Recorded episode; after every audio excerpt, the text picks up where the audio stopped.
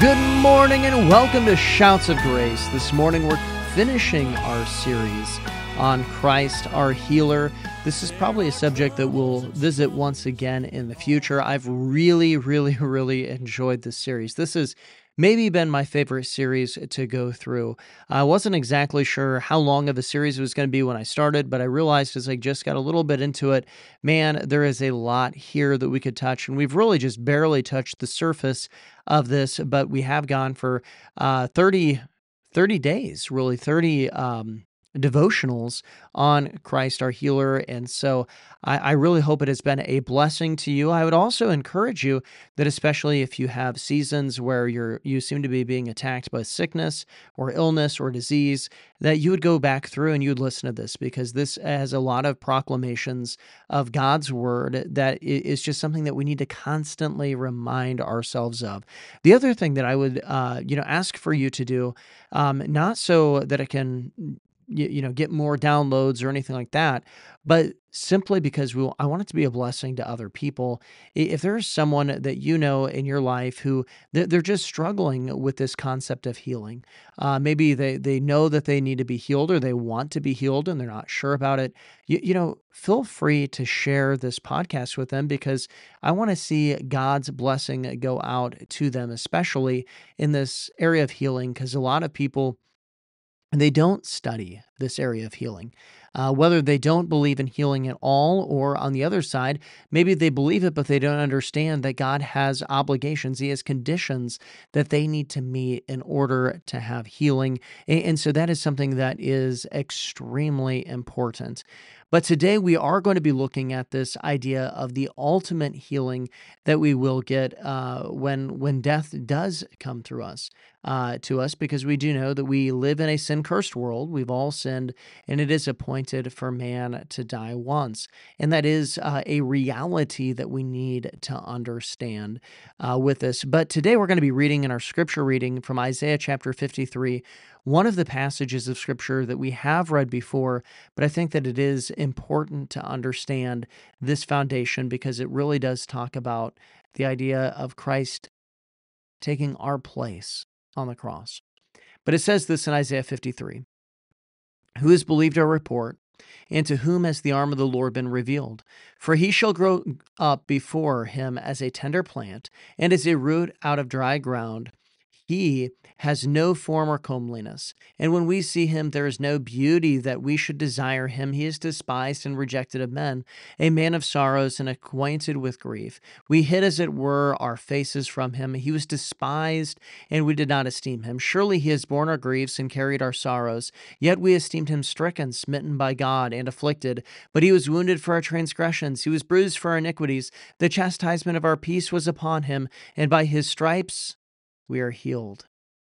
All we like sheep have gone astray. We have turned everyone to his own way, and the Lord laid on him the iniquity of us all. He was oppressed and he was afflicted, yet he opened not his mouth. He was led as a lamb to the slaughter, and as a sheep before shearers is silent, so he opened not his mouth. He was taken from prison and from judgment, and who will declare his generation? For he was cut off from the land of the living. For the transgressions of my people he was stricken, and they made uh, his grave with the wicked but with the rich at his death, because he had done no violence, nor was there any deceit found in his mouth.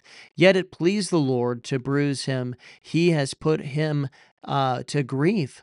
When you make his soul an offering for sin, he shall see his seed, and he shall prolong his days, and the pleasure of the Lord shall prosper in his hand. He shall see the labor of his soul, and be satisfied. By his knowledge of my righteous servant shall justify many, for he shall bear their iniquities. Therefore I will divide him a portion with that uh, with the great, and he shall divide the spoil with the strong, because he poured out his soul unto death, and he was numbered with the transgressors. He bore and he bore the sin of many and made intercession for the transgressors.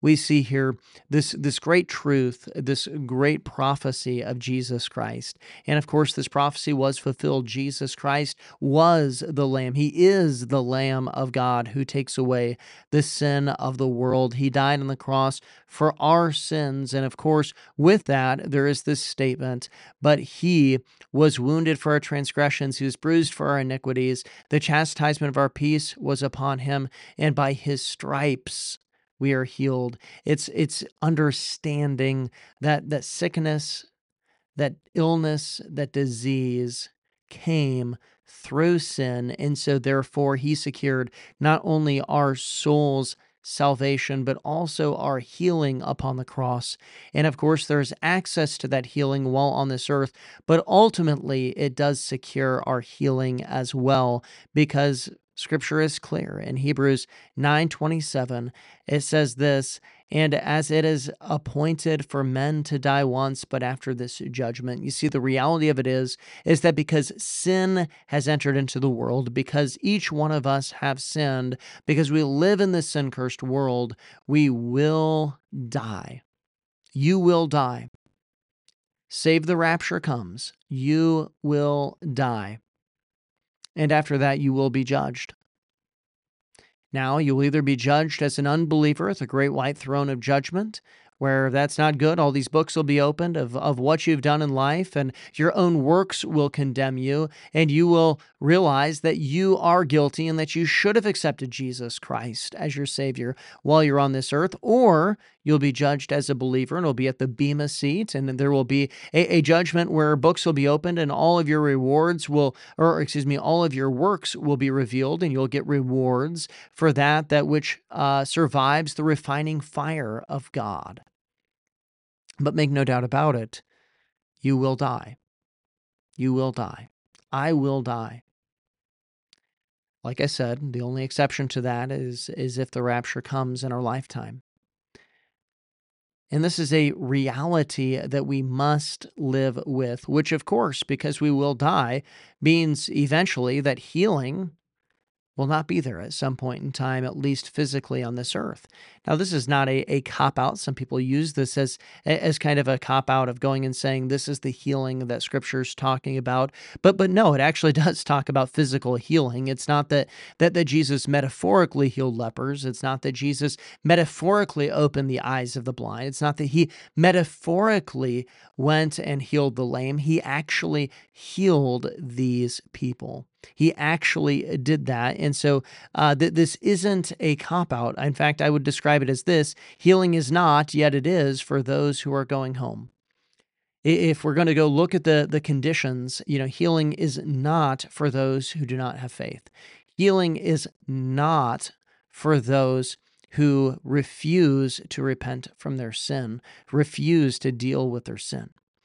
Healing is not for those who refuse to get into the order that God set forth with His church, to get connected to the church of God so that grace can flow sideways, to go and to submit to those who God placed over you by calling for the elders. it's not for someone who's going to pray not in faith. It's not for somebody who's who, who's going to go and not confess their sins. It's it's all of these things we, we look at. It's also not and yet it is for those who are going home. If it's your time appointed to die, then it's not for you. Then it's not for you. But yet, it is. Because we do have this promise in 2 Corinthians 5 8. We are confident, it says, yes, well pleased rather to be absent from the body and to be present with the Lord. To realize that when you die as a Christian, you are immediately with God. There's there's no there's no waiting period. Sorry, uh, if you believe in purgatory, it's not real. There's no waiting period. You're just immediately with God. To be absent the bodies, to be present with the Lord. Uh, make, make no no no bones about it. It's it's it's exactly what it says right there. And because of this, there is healing for the believer immediately after they die. Now, this isn't a cop out. This is a promise of ultimate healing, and the ultimate healing affirms, and this is important to understand the ultimate uh, healing affirms that we have temporal healing. To deny this is to say that one day we will be free from sin, but we are re- to remain bound to sin today. It's the same logic. It's the same logic. See, God has set you free from sin, and He heals all your diseases, it tells us in Psalm 103. So, therefore, walk in holiness today and remember that one day we will no longer be in the presence of sin, and then walk in healing today and remember that one day we will no longer be in the presence of death.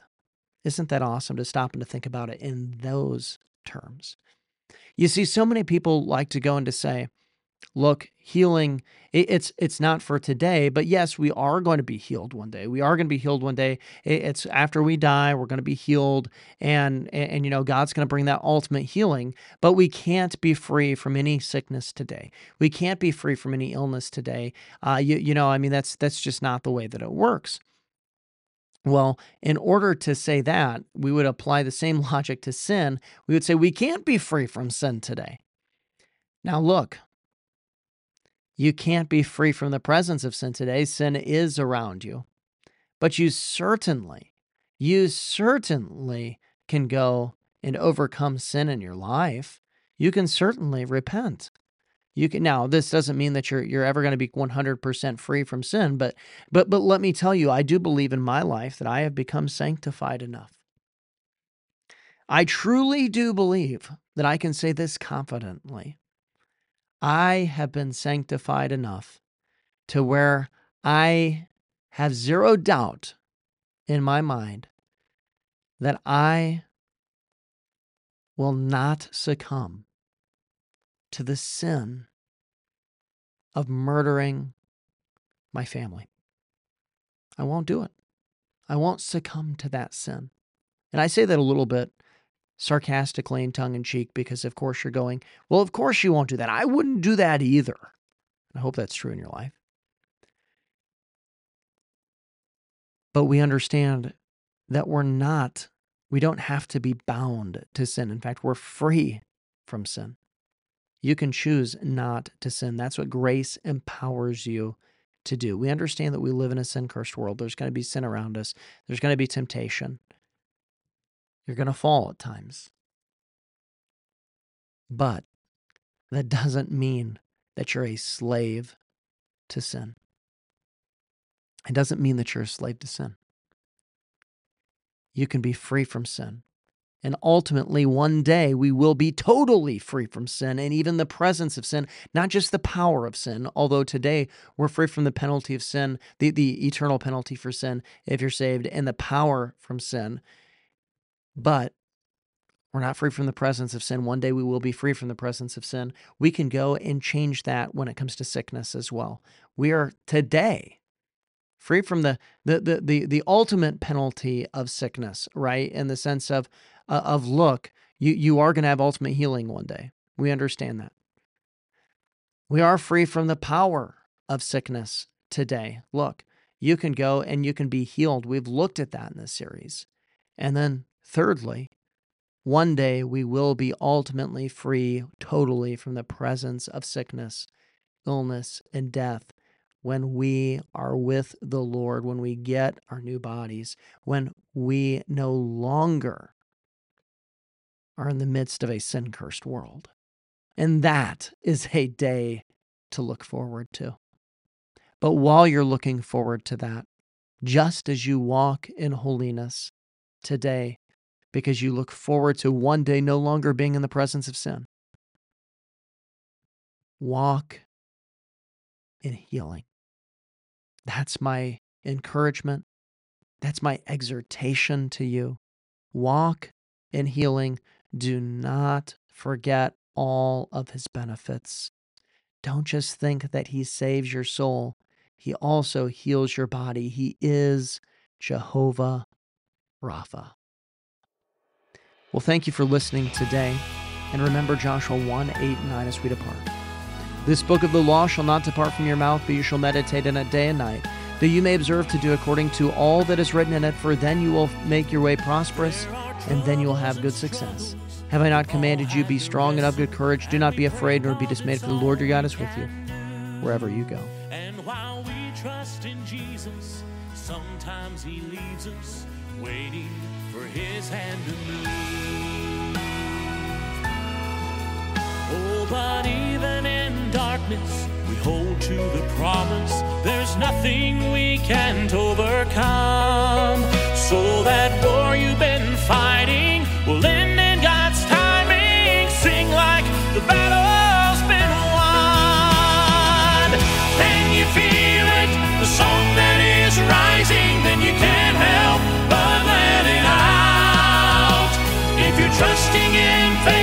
Even